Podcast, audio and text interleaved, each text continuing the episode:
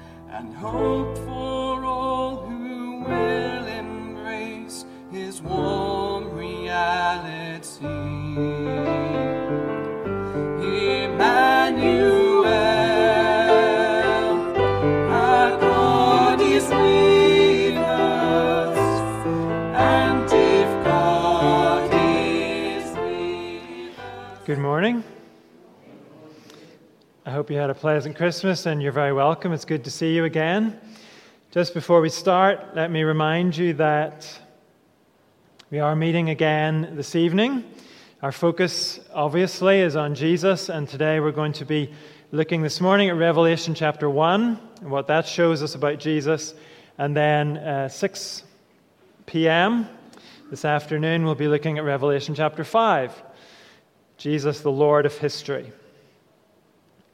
And then uh, next Sunday, if things go according to plan, Steve will be here. He hasn't been well over Christmas.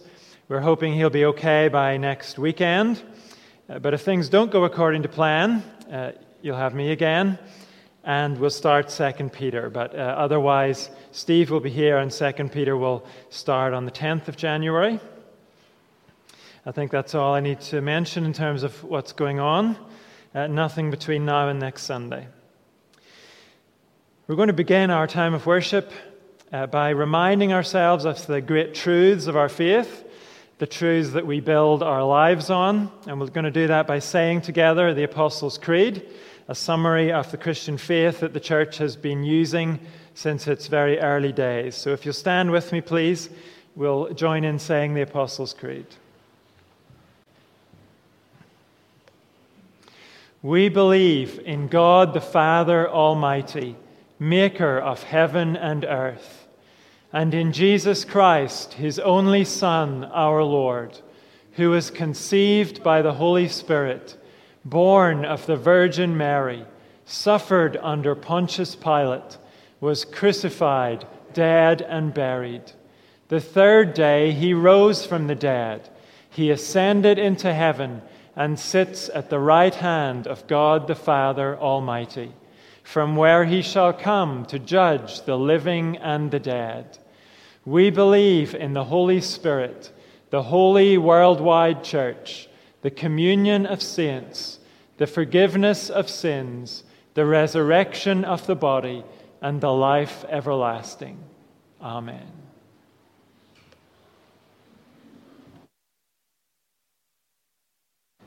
Our first song reminds us that these great realities, many of these realities that we've just been speaking about, began to become reality on a silent night in Bethlehem.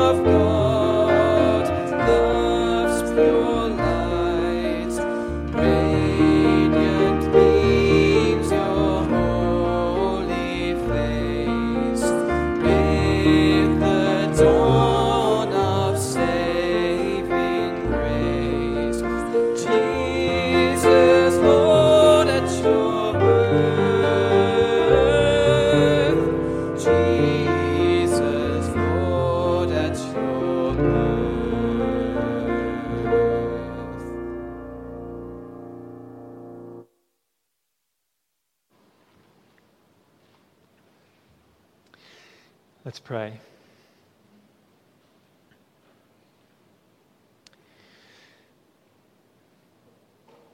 Lord God, we thank you for that silent night when the Creator came to be our Savior.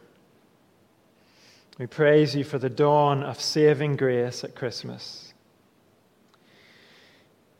And as we begin to look to the new year, We thank you that our Savior is Lord. Is Lord not just of our past, but of our future too. He is Lord of the years. We thank you that He is no longer a child in a manger. Now He is our King, awesome in His majesty and His glory. So, as we worship your Son Jesus this morning, will you show us again His power to save, His power to keep, and His power to bring us to heaven? Amen. We're going to have a reading now from Luke chapter 2 which picks up after Jesus' birth as two different people begin to realize just who it is, this child that they're dealing with, uh, the future that he has, and the glory that he has. We're going to read from Luke chapter 2, beginning at verse 22.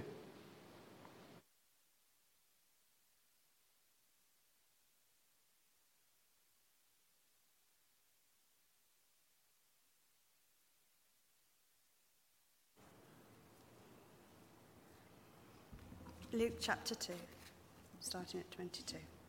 When the time came for the purification rites required by the law of Moses, Joseph and Mary took him to Jerusalem to present him to the Lord. As it is written in the law of the Lord, every firstborn male is to be consecrated to the Lord, and to offer a sacrifice in keeping with what is said in the law of the Lord a pair of doves or two young pigeons. Now, there was a man in Jerusalem called Simeon who was righteous and devout. He was waiting for the consolation of Israel, and the Holy Spirit was on him. It had been revealed to him by the Holy Spirit that he would not die before he had seen the Lord's Messiah. Moved by the Spirit, he went to the temple courts. When the parents brought in the child Jesus to do for him what the custom of the law required, Simeon took him in his arms and praised God, saying, Sovereign Lord, as you have promised, you may now dismiss your servant in peace, for my eyes have seen your salvation, which you have prepared in the sight of all nations, a light for revelation to the Gentiles, and the glory of your people Israel. The child's father and mother marveled at what was said about him. Then Simeon blessed them and said to Mary, his mother, This child is destined to cause the falling and rising of many in Israel and to be a sign that will be bespoken against, so that the thoughts of many hearts will be revealed, and a sword will pierce your own soul too. There was also a prophet, Anna, the daughter of Phanuel, of the tribe of Asher. She was very old. She had lived with her husband seven years after her marriage, and then was a widow until she was 84. She never left the temple, but worshipped night and day, fasting and praying. Coming up to them at the very moment, she gave thanks to God and spoke about the child to all who were looking forward to the redemption of Jerusalem. When Joseph and Mary had done everything required by the law of the Lord, they returned to Galilee to their own town of Nazareth. And the child grew and became strong. He was filled with wisdom, and the grace of God was on him.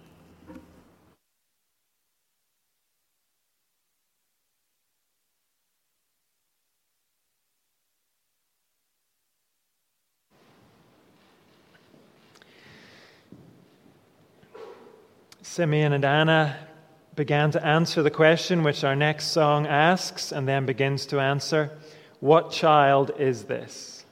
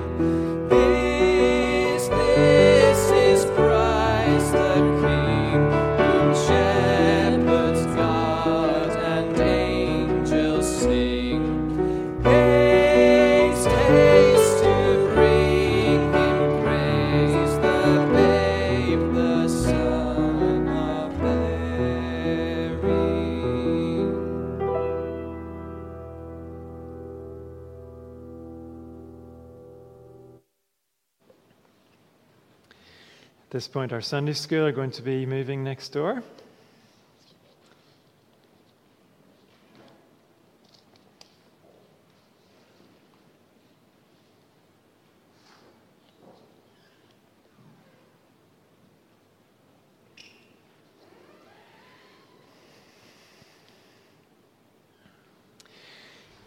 In the last week or so, we've spoken about what a difficult year this has been.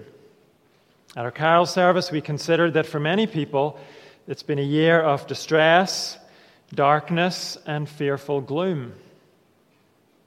But we know that as Christians, that's not all there is to say.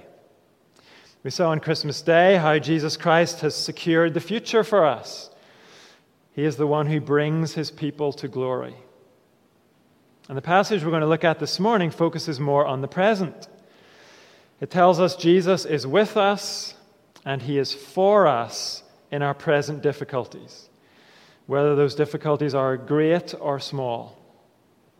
So turn with me, if you have a Bible, to the last book of the Bible, book of Revelation, and we're going to read from Revelation chapter 1.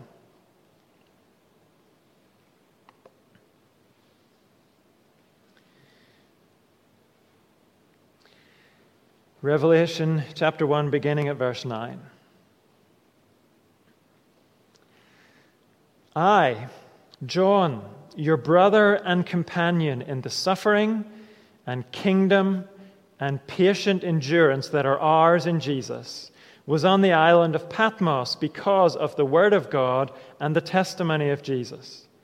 On the Lord's day, I was in the Spirit, and I heard behind me a loud voice like a trumpet, which said, Write on a scroll what you see, and send it to the seven churches to Ephesus, Smyrna, Pergamum, Thyatira, Sardis, Philadelphia, and Laodicea.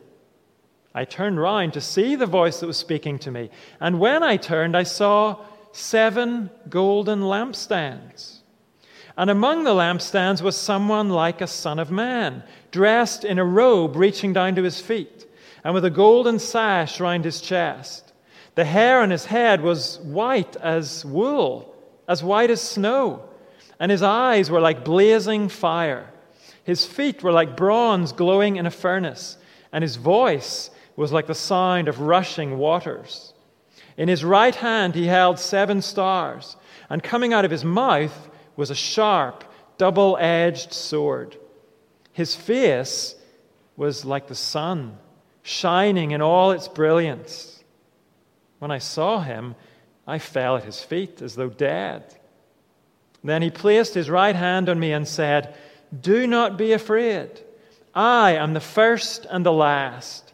I am the living one. I was dead, and now look, I am alive forever and ever.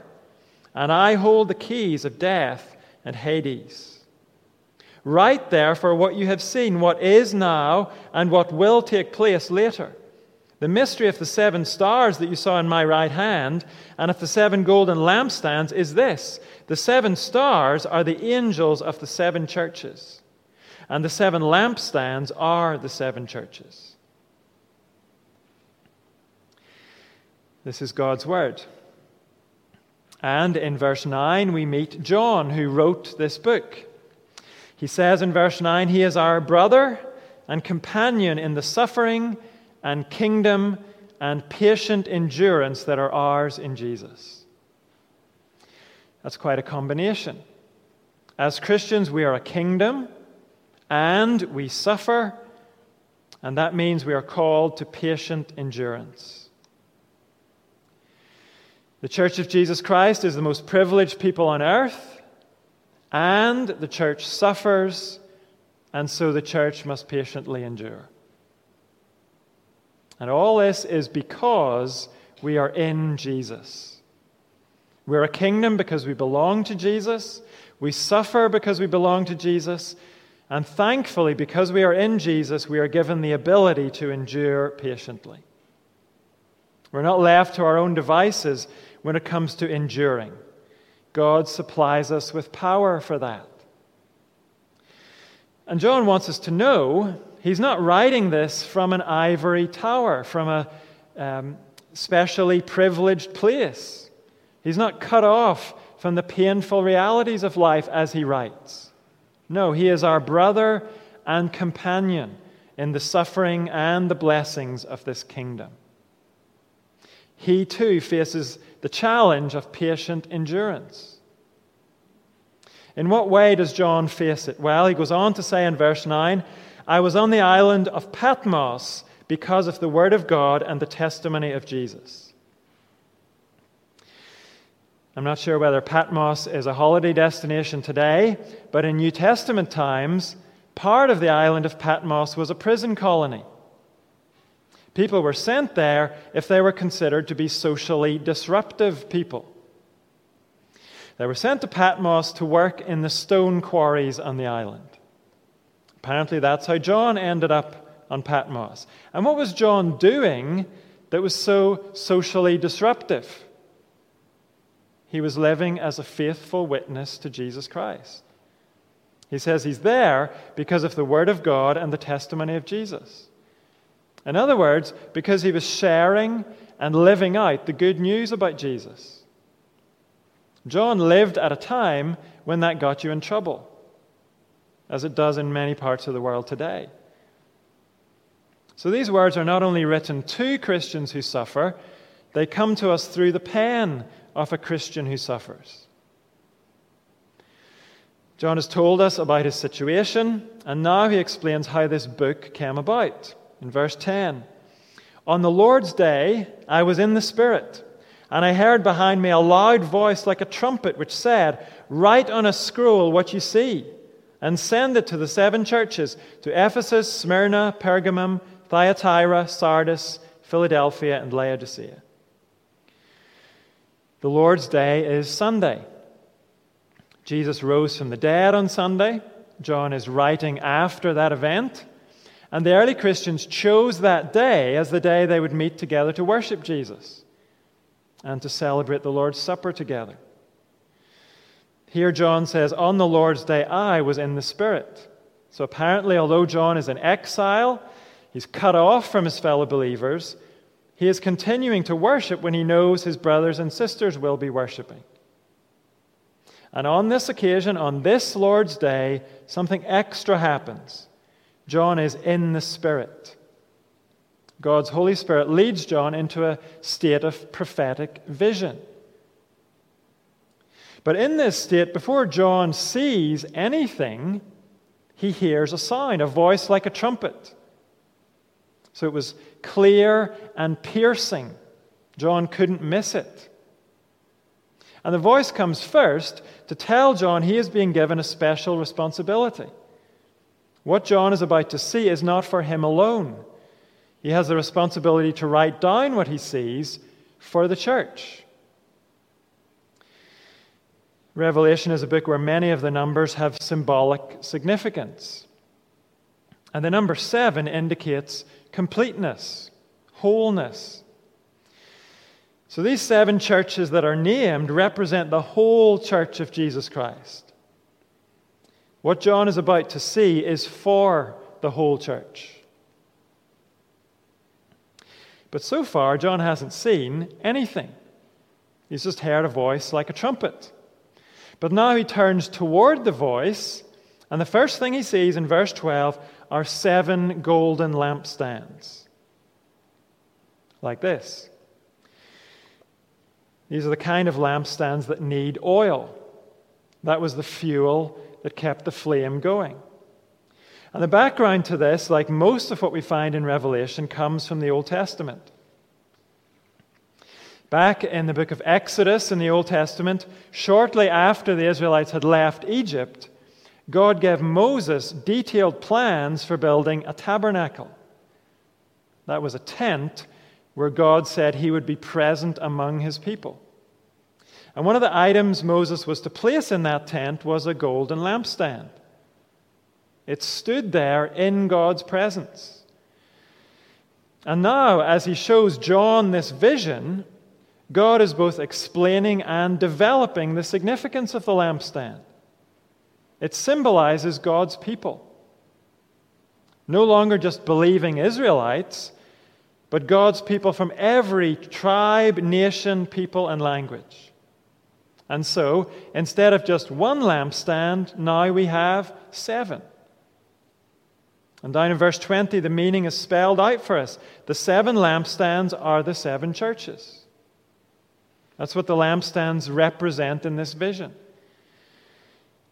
And as we saw in verse 11, the seven local fellowships mentioned there represent the whole worldwide church of Jesus Christ. And if we remember the tabernacle, where the one lampstand stood in God's presence, the significance here is the same. God is truly present here among his people. Look what we read in verse 13. Among the lampstands was someone like a son of man, dressed in a robe reaching down to his feet, and with a golden sash round his chest. The focus of this vision is not actually the churches themselves, the focus is on Jesus, the one who is with his church. He is among the lampstands. You picture that in your mind. In the Old Testament, one of the priest's jobs was to tend the lampstand, to make sure it had the oil it needed to keep burning brightly. And here we are to picture someone moving among the lampstands, tending to them. And the point is, the churches are not left to their own devices. They're being cared for, they're being supplied with the power they need. Who is the one moving among them? Well, I've already given you the answer, but it might not have been immediately obvious when we first read this. Because this person is referred to as being like a son of man. And what we need to know is this vision is combining two visions that were given to the prophet Daniel in the Old Testament. In Daniel chapter 7 and then in Daniel chapter 10, Daniel saw two figures. But here, this one figure that John sees has the characteristics of both the figures Daniel saw. Daniel saw one like a son of man, a human being. And he saw the Ancient of Days, Almighty God. And here, John sees a son of man who has all the characteristics of the Ancient of Days. This is a God man.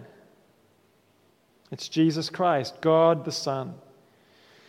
And he's not to be confused with God the Father. Later on in this passage, he will say, I was dead, and now I'm alive. That is not true of God the Father. He has never been dead. So the Father and the Son are distinct persons, and yet when it comes to power and authority, Jesus can be described in the same ways as the Father. We'll see he's described in quite a bit of detail here. It's important to realize from the beginning this description is telling us things about the character and the position of Jesus. We are not supposed to take this as a literal description of what Jesus physically looks like. In chapter 5, which we'll look at this evening, Jesus is going to be described as a lamb looking as if it had been slain. If we try and combine that description of Jesus with this one, it's just about impossible. But we're not supposed to do that. These different pictures of Jesus are telling us not what he looks like, but what he is like. They're showing us different aspects of who Jesus is. So, yes, picture this in your mind. Let it teach you about who Jesus is, but don't expect to meet someone in heaven who has a sword coming out of his mouth whose voice sounds like a waterfall, and whose feet are on fire. What this picture tells us is that Jesus is the man who is God. John sees in verse 13, he's dressed in a robe reaching down to his feet. Apparently, in Roman society, the longer your robe, the higher your rank. So only the emperor had a robe that went down to his feet. So here, John sees one who has the highest rank, and he has a golden sash around his chest. That was the high priest's uniform. And we've already seen this figure tends the lampstands just as the priest did in the Old Testament. And in verse 14, the hair on his head is white, like wool, as white as snow. In our society today, I'm not sure that we particularly honor the elderly. In many cases, they get sidelined and overlooked. But the opposite was true in biblical times. The aged were honored for their experience and their wisdom. And here, that wisdom and experience are symbolized by white hair. That's not to say that everyone who has white hair is wise, there are exceptions, but that's what it indicates here. And yet, we are not to imagine Jesus is somehow weakened with age. For many of us, it's not just experience and wisdom that come with gray hair, weakness and frailty come with it too. But not for Jesus. His eyes, we're told, are like blazing fire. He is bursting full of life. He is perfect in wisdom and experience, but he doesn't suffer from the decreased vitality that often come along with wisdom and experience. His feet, verse 15, are like bronze glowing in a furnace or refined in a furnace. He stands before us in absolute searing purity. And his voice is like the sound of rushing waters. It's a voice of fearsome majesty and power. In his right hand, verse 16, he holds seven stars. We'll come back to these stars later on. But whatever they are, they are in the power of Jesus Christ. That's what it means to say they are in his right hand, they're under his control. And coming out of his mouth is a sharp, double edged sword. Here we have confirmation. We're not being given a description of what Jesus actually looks like. This picture is describing who he is. So, what does this tell us about him? Very simply, he is the judge. His word rules. He pronounces the definitive verdict over every single one of us. His word has the power to condemn us or to acquit us. The book of Isaiah prophesied a servant of the Lord who would have that power. And John's gospel tells us Jesus claimed that power for himself. He said, The Father has entrusted all judgment to the Son. And here in this vision, the risen Jesus is shown to have that judging power.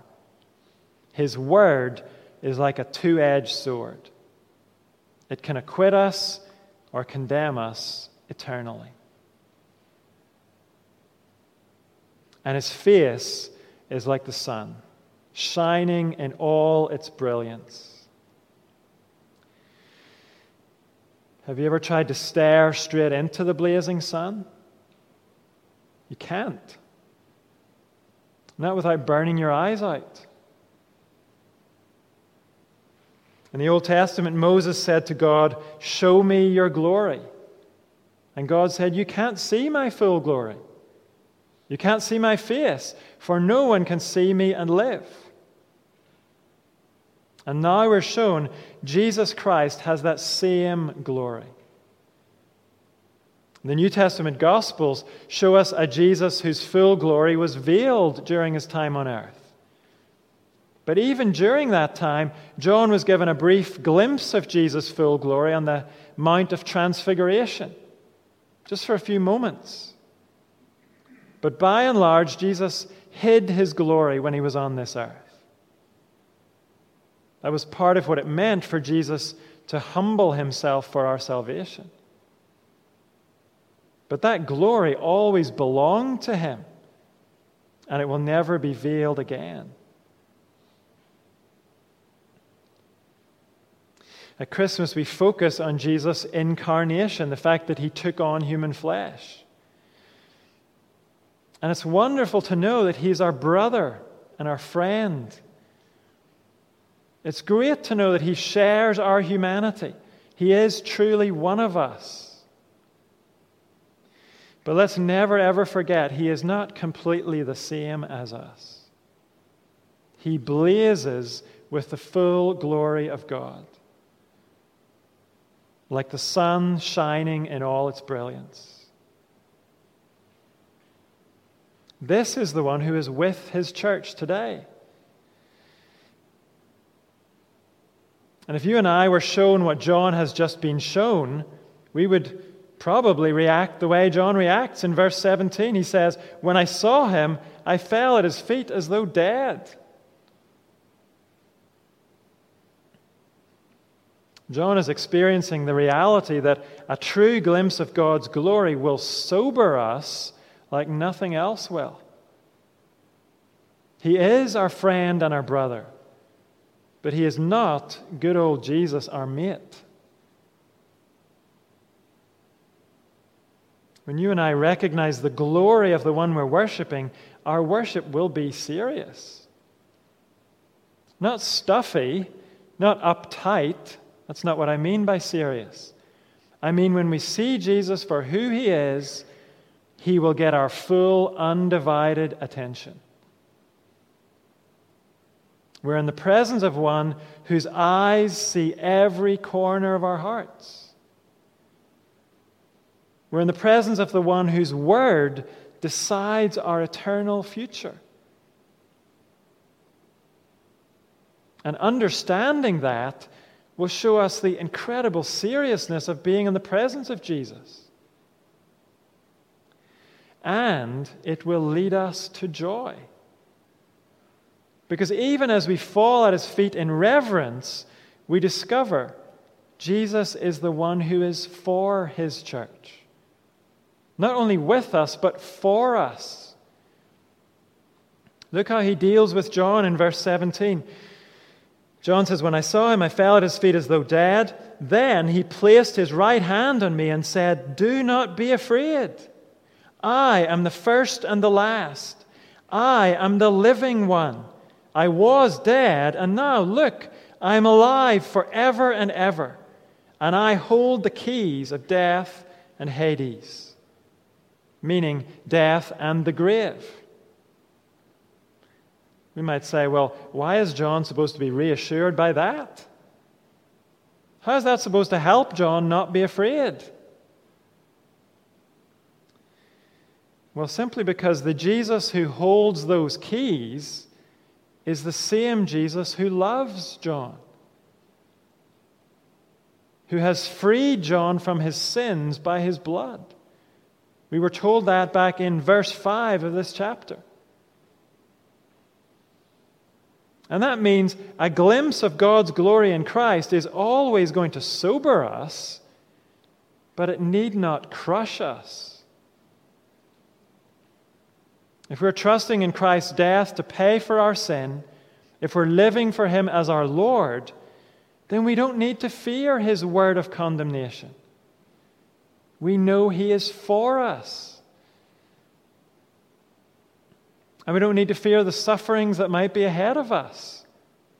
His right hand is for us. That's a way of saying His power is at work for our good. When we kneel before the cross in repentance and faith, then we discover this God of blazing glory is our God. His power and authority are at work for us, not against us. And one aspect of Jesus being for his church is that his angels are for his church. Earlier in this vision, he saw, uh, John saw Jesus holding seven stars in his right hand.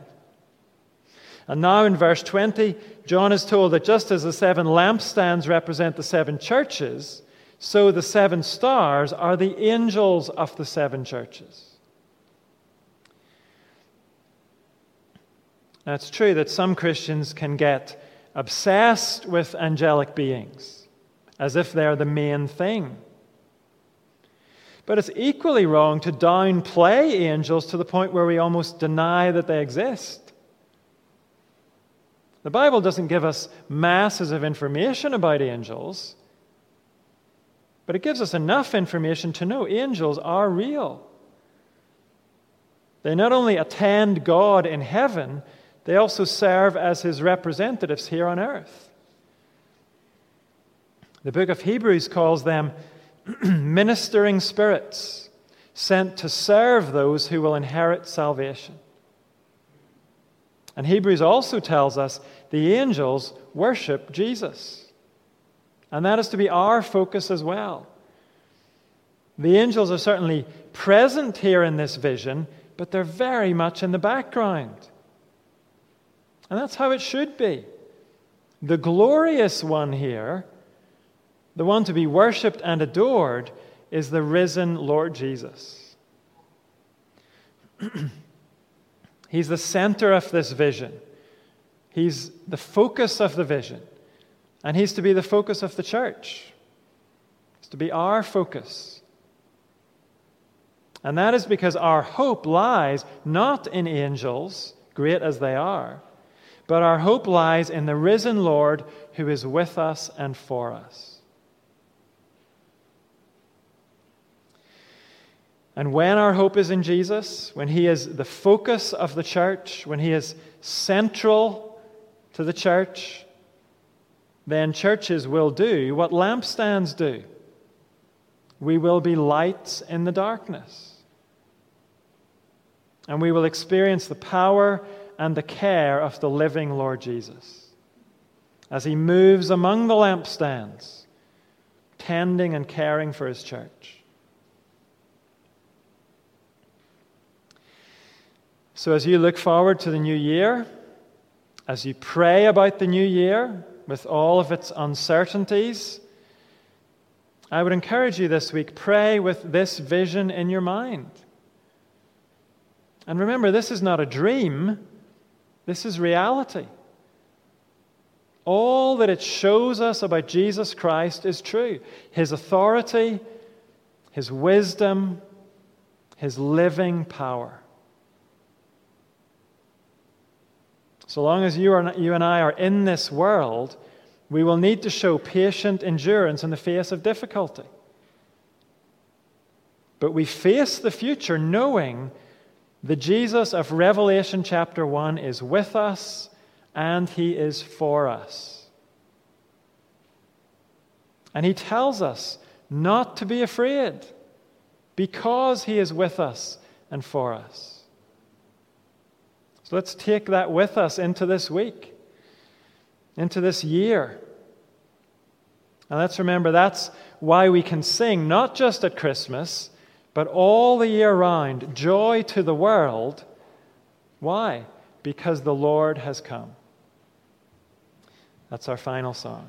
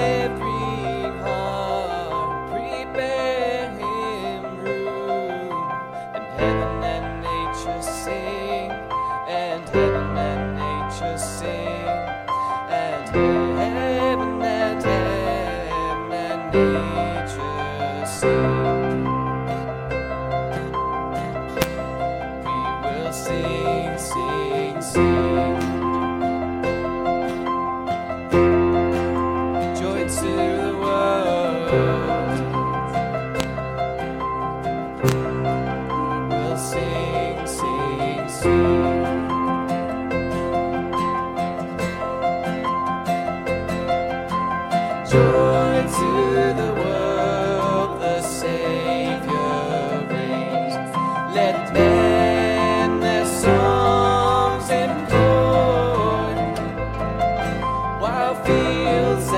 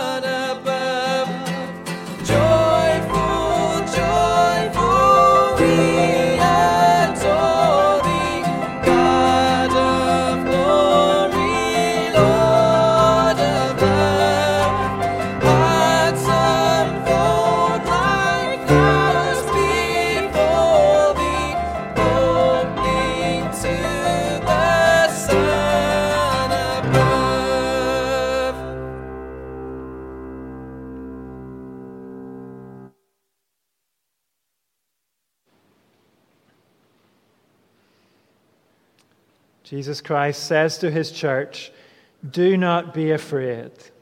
I am the first and the last. I am the living one.